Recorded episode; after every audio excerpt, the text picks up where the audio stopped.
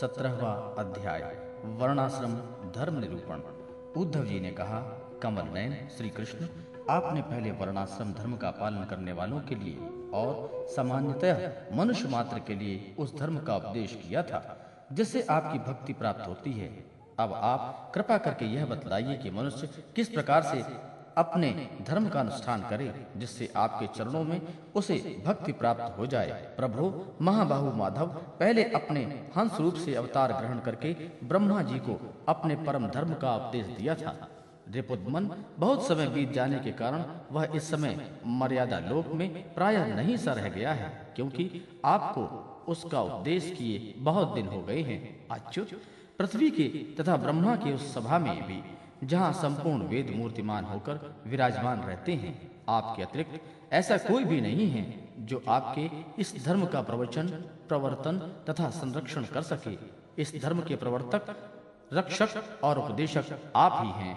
आपने पहले जैसे मधु दैत्य को मारकर वेदों की रक्षा की थी, वैसे ही अपने धर्म की भी रक्षा कीजिए। स्वयं प्रकाश परमात्मन जब आप पृथ्वी तल से अपनी लीला संवरण कर लेंगे, तब तो इस धर्म का लोप हो ही जाएगा। तो फिर उसे कौन बतावेगा? आप समस्त धर्मों के मर्मज्ञ हैं, इसलिए प्रभु, आप उस धर्म का वर्णन कीजिए, जो आपकी भक्ति प्राप्त करने वाले हैं। और यह भी बताइए कि किसके लिए उसका कैसा विधान है? सुखदेव जी कहते हैं परीक्षित, जब इस प्रकार भक्त शिरोमणि उद्धव जी ने प्रश्न किया, तब भगवान श्री कृष्ण ने अत्यंत प्रसन्न होकर प्राणियों के कल्याण के लिए उन्हें सनातन धर्म का उपदेश दिया। भगवान श्री कृष्ण ने कहा, प्रिय उद्धव, तुम्हारा प्रश्न धर्ममय है, क्योंकि इससे वर्ण श्रम धर्मी मनुष्यों को परम कल्याण स्वरूप मोक्ष की प्राप्ति होती है। अतः मैं तुम्हें उन धर्मों का उपदेश करता हूँ सावधान होकर सुनो, जिस समय इस कल्प का प्रारंभ हुआ था और पहले सतयुग चल रहा था, उस समय सभी मनुष्यों का हंस नामक एक ही वर्ण था। उस युग में सब लोग जन्म से ही कृतकृत्य होते थे, इसलिए उसका एक नाम कृतयुग भी है। उस समय केवल प्रणव ही वेद था और तपस्या, शौच, दया एवं सत्य रूप चार चरणों से युक्त मैं ही वृषभ रूपधारी धर्म था। उस समय के निष्पाप एवं परम तपस्वी भक्तजन मुझ हंस स्वरूप का शुद्ध परमात्मा की उपासना करते थे। परम भाग्यवान उद्धव सतयुग के बाद त्रेता युग का आरंभ होने पर मेरे हृदय में श्वास, प्राश्वास के द्वारा ऋग्वेद, सामवेद और यजुर्वेद त्रय विद्या प्रकट हुई और उस त्रय विद्या से होता अध्वर्यु और उद्गाता के कर्म स्वरूप तीन वेदों वाले यज्ञ के स्वरूप में मैं प्रकट हुआ। विराट पुरुष के मुख से ब्रह्मा, भुजा से क्षत्रिय, जंघा से वैश्य और चरणों से शूद्रों की उत्पत्ति हुई। उनकी पहचान उनके स्वभाव अनुसार और आचरणों से होती है। उद्धव जी, विराट पुरुष भी मैं ही हूँ, इसलिए मेरे ही पूर्व स्थान से गृहस्थ आश्रम, हृदय से ब्रह्मचर्याश्रम, वक्षस्थल से वानप्रस्थाश्रम और मस्तक से संन्यास आश्रम की उत्पत्ति हुई।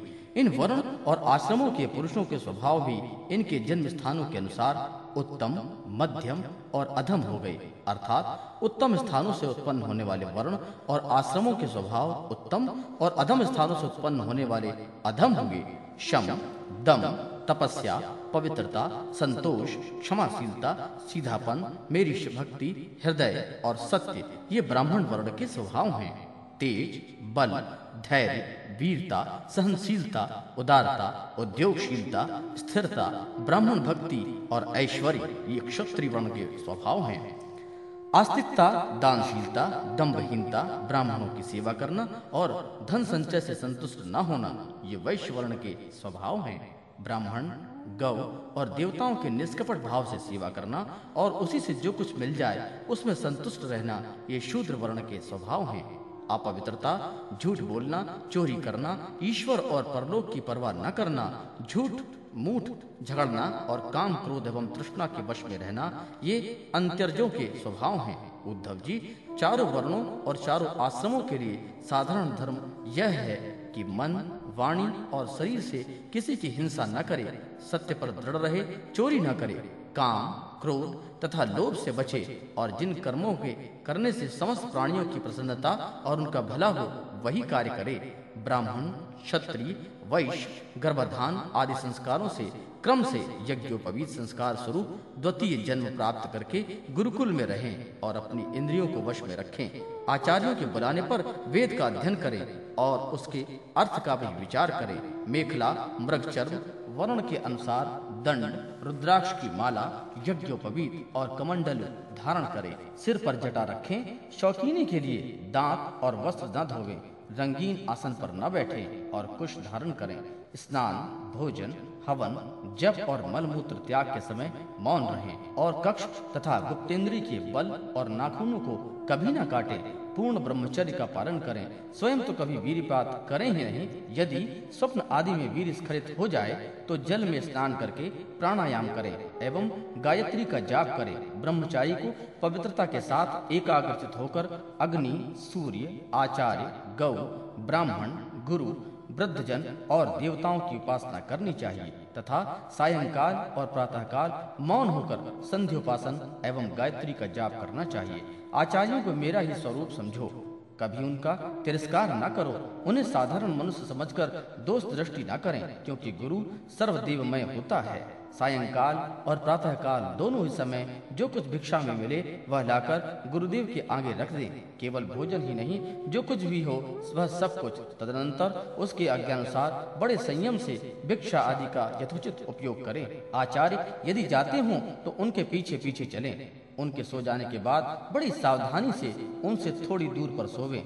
थके हों तो पास बैठकर शरण दबावे और बैठे हों तो उनके आदेश की प्रतीक्षा में हाथ जोड़कर पास ही खड़े रहें। इस प्रकार अत्यंत छोटे व्यक्ति की भांति सेवा, शुश्रूषा के द्वारा सदा सर्वदा आचार्य की आज्ञा से तत्पर हो जावे।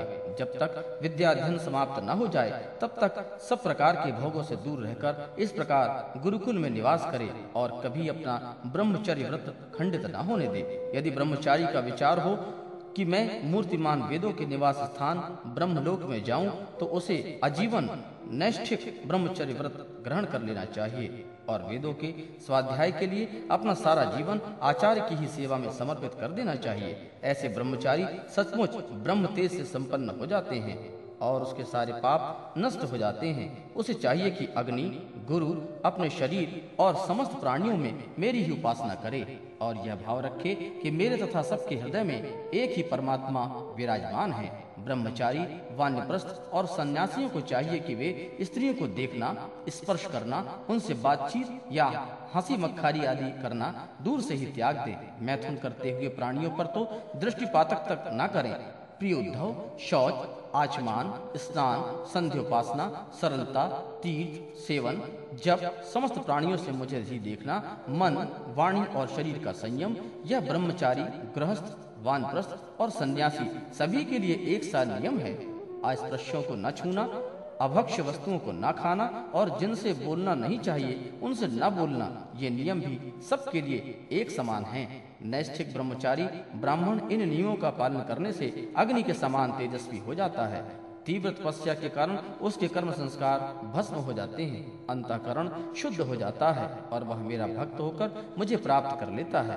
प्यारे उद्धव यदि नैष्ठिक ब्रह्मचर्य ग्रहण करने की इच्छा न हो गृहस्थाश्रम में प्रवेश करना चाहता हो तो विधि पूर्वक वेदाध्यन समाप्त करके आचार्य को दक्षिणा देकर और उसकी अनुमति लेकर समावर्तन संस्कार करावे।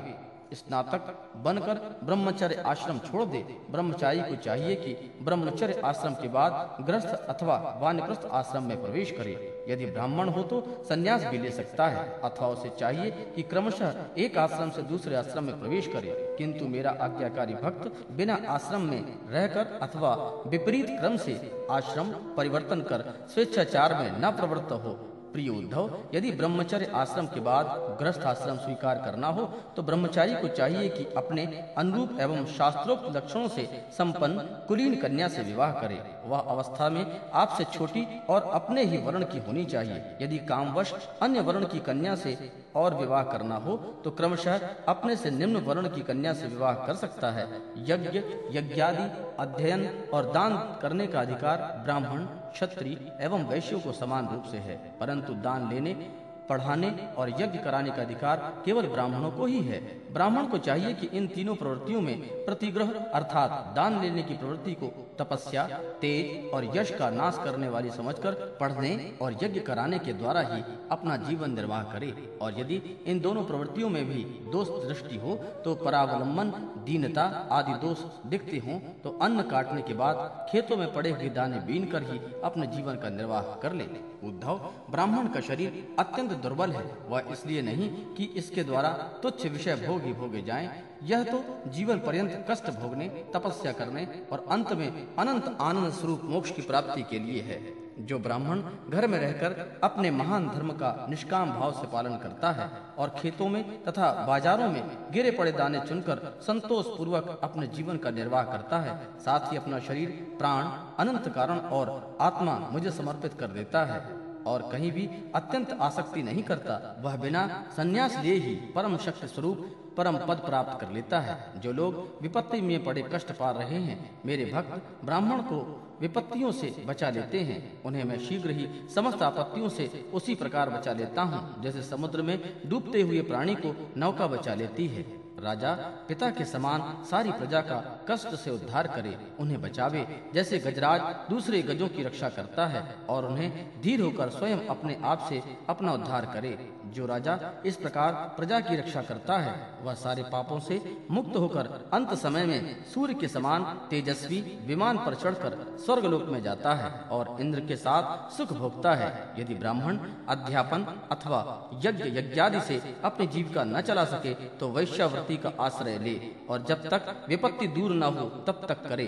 यदि बहुत बड़ी आपत्ति का सामना करना पड़े तो तलवार उठाकर क्षत्रियों की वृत्ति से भी अपना काम चला रहे परंतु किसी भी अवस्था में नीचों की सेवा, जिसे श्वान वृत्ति कहते हैं, वह न करे। इस प्रकार यदि क्षत्रिय भी प्रजा पालन आदि के द्वारा अपने जीविका का निर्वाह न कर सके तो वैश्यावृत्ति, व्यापार आदि कर ले। परंतु बड़ी आपत्ति हो तो शिकार के द्वारा अथवा विद्यार्थियों को पढ़ाकर अपनी आपत्ति के दिन काट ले। परंतु नीचों की सेवा श्वान वृत्ति का आश्रय कभी ना ले।